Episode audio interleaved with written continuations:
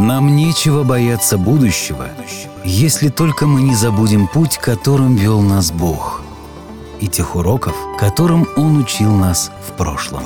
Смело смотри в будущее, вспоминая уроки прошлого вместе с нами.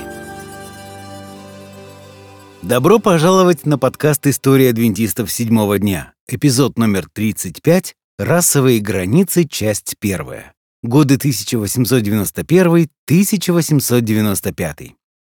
В прошлом эпизоде нашего подкаста мы говорили с вами о том, как Эллен Уайт оказалась в эпицентре Джонстаунского наводнения, самого большого стихийного бедствия в истории Америки того времени. Но даже стихия не повлияла на ее неутомимое желание проповедовать в любых жизненных обстоятельствах.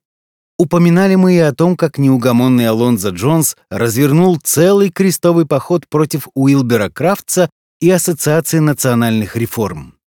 А завершился эпизод рассказом о заключительном этапе служения Эллен Уайт в качестве миссионера в Австралии. Упомянули мы и о том, что эта поездка ее совсем не обрадовала. А сейчас давайте на время оставим Австралию, Европу, Келлога, Батл-Крик и воскресные законы. В следующих двух эпизодах мы переориентируем свое внимание на юг Соединенных Штатов. В прошлый раз мы говорили о том, что на Генеральной конференции 1889 года церковь обратила внимание на тот факт, что работа на юге является стратегически приоритетным направлением. В то время как адвентисты седьмого дня готовились к битве на сессии Генеральной конференции 1888 года, в штате Миссисипи произошло одно знаковое событие. Суд округа Гренада расследовал дело, касающееся незаконного игрового бизнеса. На заседание суда был вызван некий Джим Тилгман, который проходил свидетелем по этому делу. Вначале Тилгман отказался свидетельствовать, однако ему объяснили, что он не имеет права отказать большому жюри присяжных. Надо отдать должное Джиму Тилгману, который не избегал ответственности, как и многие другие мужчины и женщины той эпохи. Видите ли, Джим Тилгман был чернокожим, и он очень хорошо понимал, чем чернокожему американцу того времени может обернуться свидетельство на суде против белого. Он знал, что за это его могут даже и убить. Если же он откажется выступить свидетелем, его посадят в тюрьму. В конце концов он дал согласие быть свидетелем. Спустя почти 20 лет после окончания гражданской войны в Гренаде были относительно мирные взаимоотношения между расами. Однако существовало негласное правило, гласившее, что ценность черных людей была меньше, чем белых. Джим Тилгман оказался в ловушке между законом и этим негласным правилом. Многие черные на своем горьком опыте обнаруживали, что такие негласные правила часто оказывались сильнее существующих законов. Тилгману необходимо было выступить свидетелем против некоего Читема, владельца местной лавки. Тилгман рассказал присяжным, что Читем организовал игровой бизнес в задних помещениях своего магазина. Когда же пришло время для вторичной дачи показаний, Тилгман внезапно исчез. Позже его тело, к которому были привязаны тяжелые камни, обнаружили в реке. Это удалось сделать благодаря неожиданным обстоятельствам. Дело в том, что уровень воды в реке был на 2-3 метра выше обычного, и тело зацепилось за корягу прямо под поверхностью воды. Когда же уровень воды упал до обычного состояния, тело было обнаружено. Один из местных историков отметил, что обнаружение тела Тилгмана было следствием божественного провидения. Читама арестовали и приговорили к смертной казни судом состоящим из десяти белых и двух чернокожих присяжных. По всей стране пресса, включая Адвентист Ревью, писала о том, что впервые в штате Миссисипи белый человек был приговорен к смерти за убийство чернокожего. Это было сенсационное событие. В одной чикагской газете отмечалось также, что Читом улыбался, когда поднимался на эшафот, чтобы быть повешенным. В предыдущих эпизодах мы отмечали, что в эпоху гражданской войны практически все адвентисты были ярыми противниками рабства. В ревью то и дело публиковались статьи, протестующие против порочности рабовладения. Однако адвентисты не сразу принялись за евангелизацию послевоенного юга. В 1892 году Килгар, будучи ответственным за служение на юге, сообщал, что в то время как адвентистская церковь насчитывала 30 тысяч членов по всему миру, в Южных Штатах было всего около 50 чернокожих адвентистов. Первым чернокожим пастором, который больше, чем кто-либо другой трудился на юге, был Чарльз Кинни. И обращение тех первых 50 человек к Богу было возможно только благодаря неутомимому труду таких миссионеров, как Кинни, кто в своем служении рисковали в том числе и собственной жизнью. 1890-е годы были десятилетием, когда церковь наконец обратила свое внимание на юг. Возможно, адвентисты могли бы заняться югом быстрее, но в 1870-х они увлеклись миссионерской работой в Европе.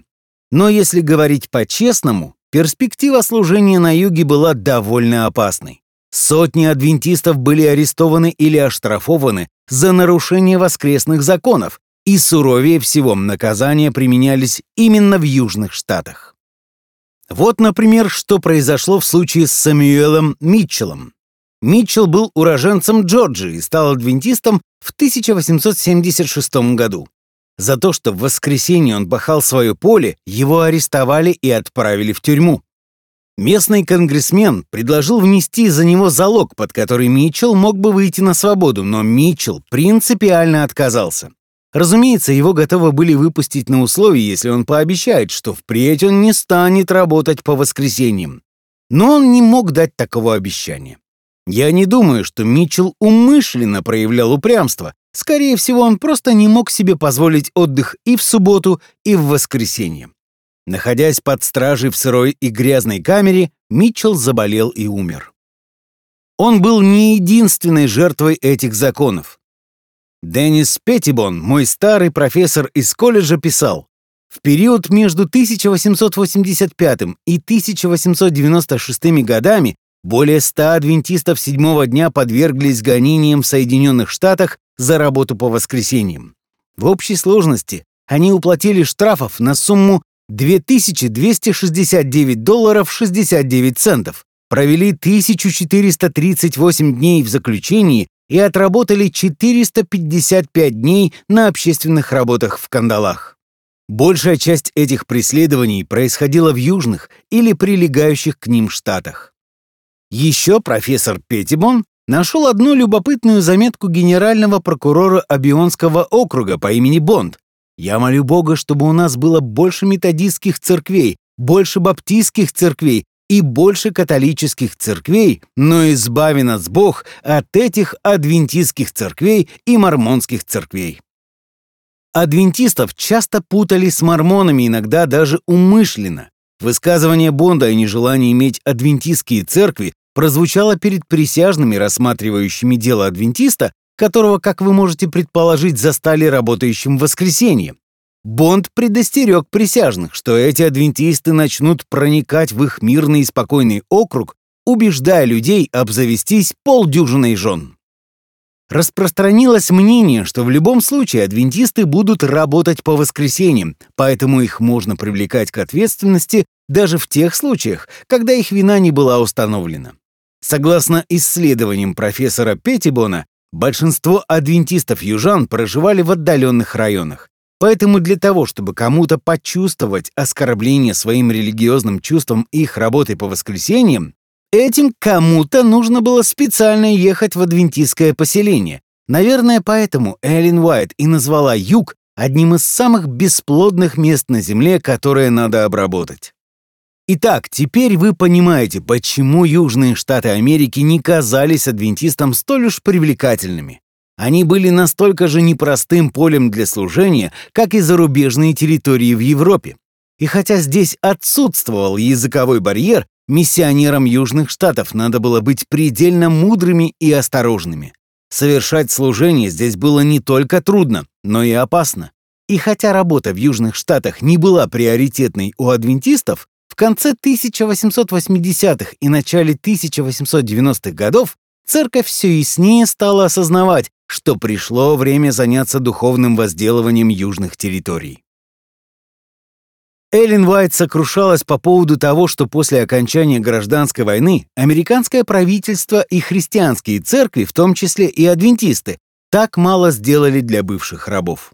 Однако некоторые церкви по завершении гражданской войны поспешили на южные территории. Они занимались в основном открытием школ для только что освобожденных рабов. Фиский университет был открыт в результате усилий Объединенных Церквей Христа, Туголовский колледж был основан Американской миссионерской ассоциацией. Моррис Браун колледж был открыт при помощи членов методистско-епископальной церкви. Почему бы и адвентистам не организовать что-то подобное? В 1865 году Генеральная конференция отреагировала на этот вызов резолюцией, в которой содержался призыв начать служение на юге. Несколько человек откликнулись на этот призыв, и на этом все затихло. К 1890 году на юге было всего лишь две черные церкви, одна в Луисвилле и одна в Нэшвилле.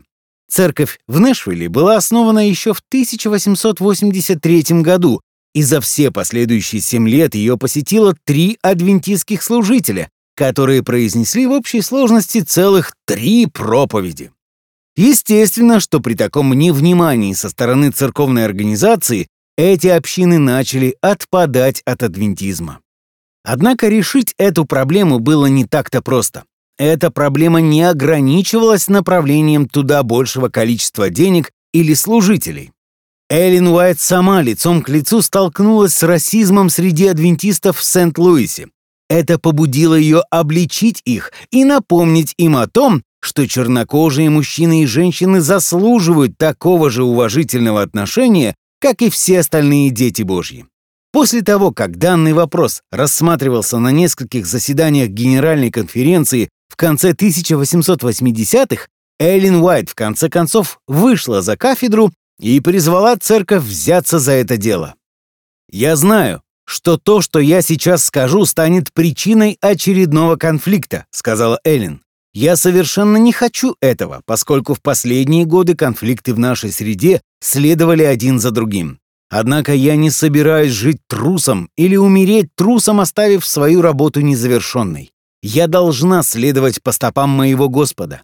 Стало модным смотреть свысока на бедных и в особенности на темнокожих. Но Иисус, наш Господь, сам был бедным, и Он глубоко сочувствует бедным, отверженным и угнетенным. Он говорит, что каждое оскорбление, нанесенное этим людям, он воспринимает как нанесенное лично ему. Меня все больше и больше поражает тот факт, что люди, называющие себя детьми Божьими, имеют так мало сочувствия, нежности и любви, которые проявлял Христос. Адвентисты были среди тех, кто заявлял, что рабы должны получить свободу, потому что они являются Божьими детьми. Но они также были среди тех, кто мало что делал для того, чтобы данная свобода была свободой в полном смысле этого слова. Эллен Уайт заметила, что безразличие к этим людям стало проникать в церковь. Она продолжала. Люди могут иметь унаследованные и приобретенные предрассудки, но когда любовь Христа наполняет сердце, и они становятся единым целым с Богом, у них будет тот же дух, какой был во Христе. Если темнокожий брат сядет рядом, они не отвернутся с оскорбленным и презрительным видом. Они направляются в одно и то же небо, где будут сидеть за одним столом, вкушая хлеб в Царстве Божьем. И только когда подобные нехристианские предрассудки будут сломлены, более настойчивые и искренние усилия будут предприняты для продвижения миссионерской работы среди черных. Как видите, Эллен Уайт видела проблему не в недостатке средств или работников, но в наличии предрассудков. Она сурово порицала рабовладельцев христиан, а затем, обратившись к своим собратьям, сказала, что если адвентисты не окажут помощи и поддержки освобожденным рабам, то они ничем не лучше рабовладельцев. Ух! Вдобавок ко всему, существовали споры и относительно расовой границы, то есть системной расовой дискриминации. Между белыми и черными пролегала очевидная граница. Почему, например, на юге две черные церкви были организованы отдельно от белых церквей? а потому, что во многих местах вы могли лишиться жизни, если бы поощряли белых и черных к совместному богослужению как равных. И споры велись относительно того, должна ли церковь учитывать реальную ситуацию или стремиться к идеалу. Эллен Уайт констатировала очевидное, указав на то, что многие на юге живут и действуют так, как если бы рабство никогда не было отменено. Так следует ли нам катком наезжать на существующие предрассудки, или же нужно пытаться тактично их обходить? Так случилось, что тот самый Килгар, который выступал против Джонса и Вагонера в противостоянии 1888 года, оказался ответственным за служение в Южных Штатах. Килгар был бывшим капитаном союзной армии, и Юг стал его личным полем битвы в последние 36 лет его жизни. Немногие разбирались в тонкостях культуры и традиций Южных Штатов лучше, чем он. Нашим собратьям на севере сложно понять, что в умах некоторых людей могут существовать расовые границы и различия между двумя расами. Однако здесь, на юге, в этом нет никакого сомнения, и любая попытка северян разрушить это различие между двумя расами, игнорируя общепринятые предрассудки, рассматривается как фанатизм и безрассудство. Те, кто никогда не трудились на юге, вряд ли смогут оценить эту ситуацию. Килгар напомнил случай, когда переполненные энтузиазмом адвентисты Севера, приехав на юг, стали проводить совместные служения для белых и черных. Этим самым они принесли больше вреда, чем пользы.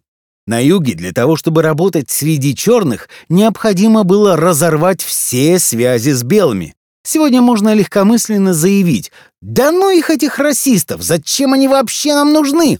Но если наша миссия, как церкви, заключается в стремлении достичь каждого человека, то мы стоим перед серьезной дилеммой.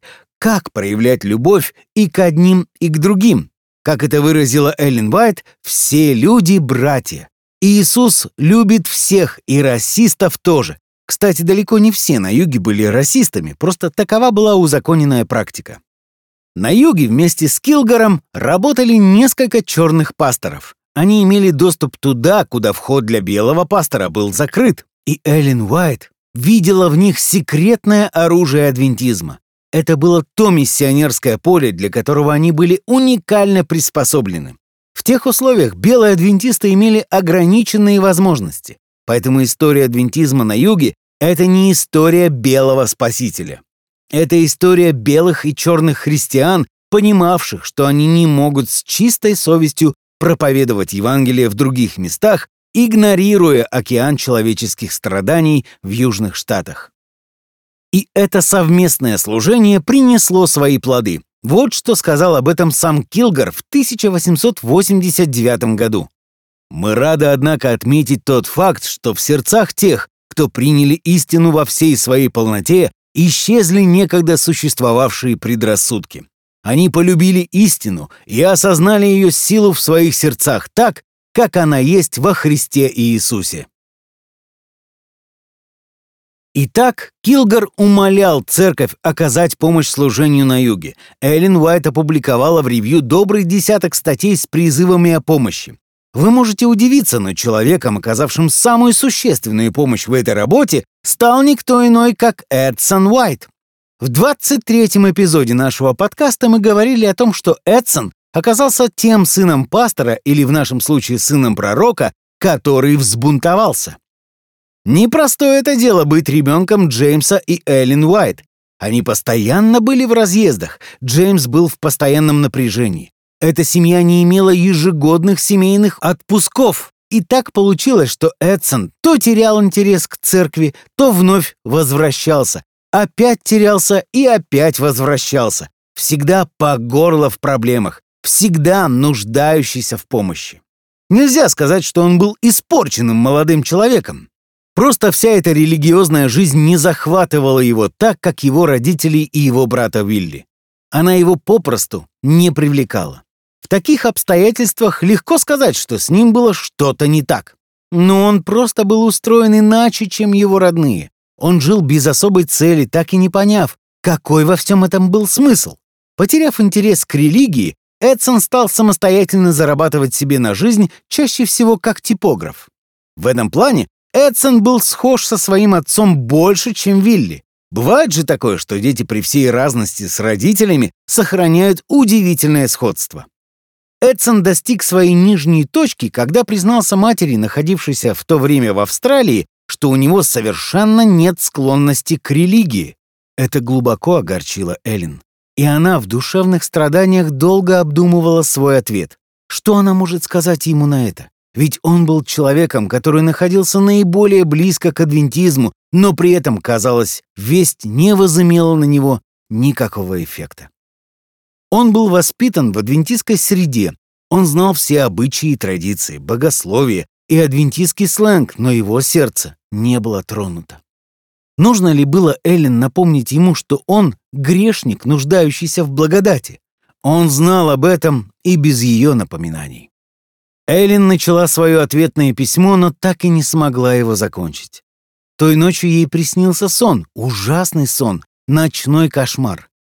Она видела Эдсона, стоящего в воде. Она изо всех сил кричала ему, пытаясь предупредить об опасном подводном течении, но он не обращал на нее внимания. Кто-то бросился ему на помощь, рискуя собственной жизнью, но Эдсон лишь шутил и насмехался над этим человеком. Вдруг Эдсон пронзительно закричал, и в этот момент Эллен проснулась, вся в холодном поту. Теперь она точно знала, как завершить свое послание Эдсону. «Ты больше не ребенок. Я многое отдала бы, чтобы вернуть все назад. Я бы прижала тебя к себе, как в детстве, чтобы защитить от опасности. Но ты взрослый мужчина. Ты взял в свои руки ответственность за формирование своего характера из рук матери, из рук Бога. А сейчас я вижу, как невидимый враг затаившись, обманом и соблазном пытается погубить твою душу. Я знаю, что твоя единственная надежда — ухватиться за Бога и присоединиться к своей матери и брату. Я не могу тебя спасти, но Бог, Он единственный, кто может. Если бы Эллен Уайт могла спасти Эдсона, она бы сделала это не раздумывая. Она бы обняла его, как в детстве, и помогла бы принимать самые лучшие решения. Она бы защищала его от мира. Это мечта каждой матери, которая видит, как проклятие греха разрушает ее дитя. Каждая мать-христианка готова отдать свою собственную жизнь для того, чтобы вернуть свое дитя в первозданную чистоту Эдема. Часто нас по-настоящему ужасает грех только тогда, когда он причиняет боль тем, кого мы любим. Письмо Эллен было очень искренним. В ее жизни это тоже был тяжелый период. Она была одинока. Она находилась в чужой стране не по доброй воле. Пожилая женщина, вдали от всего и от всех.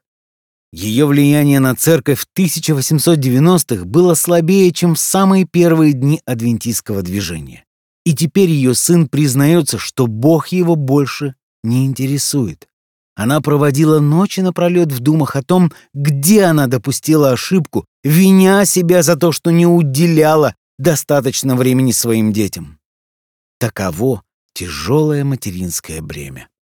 А еще она упрекнула сына.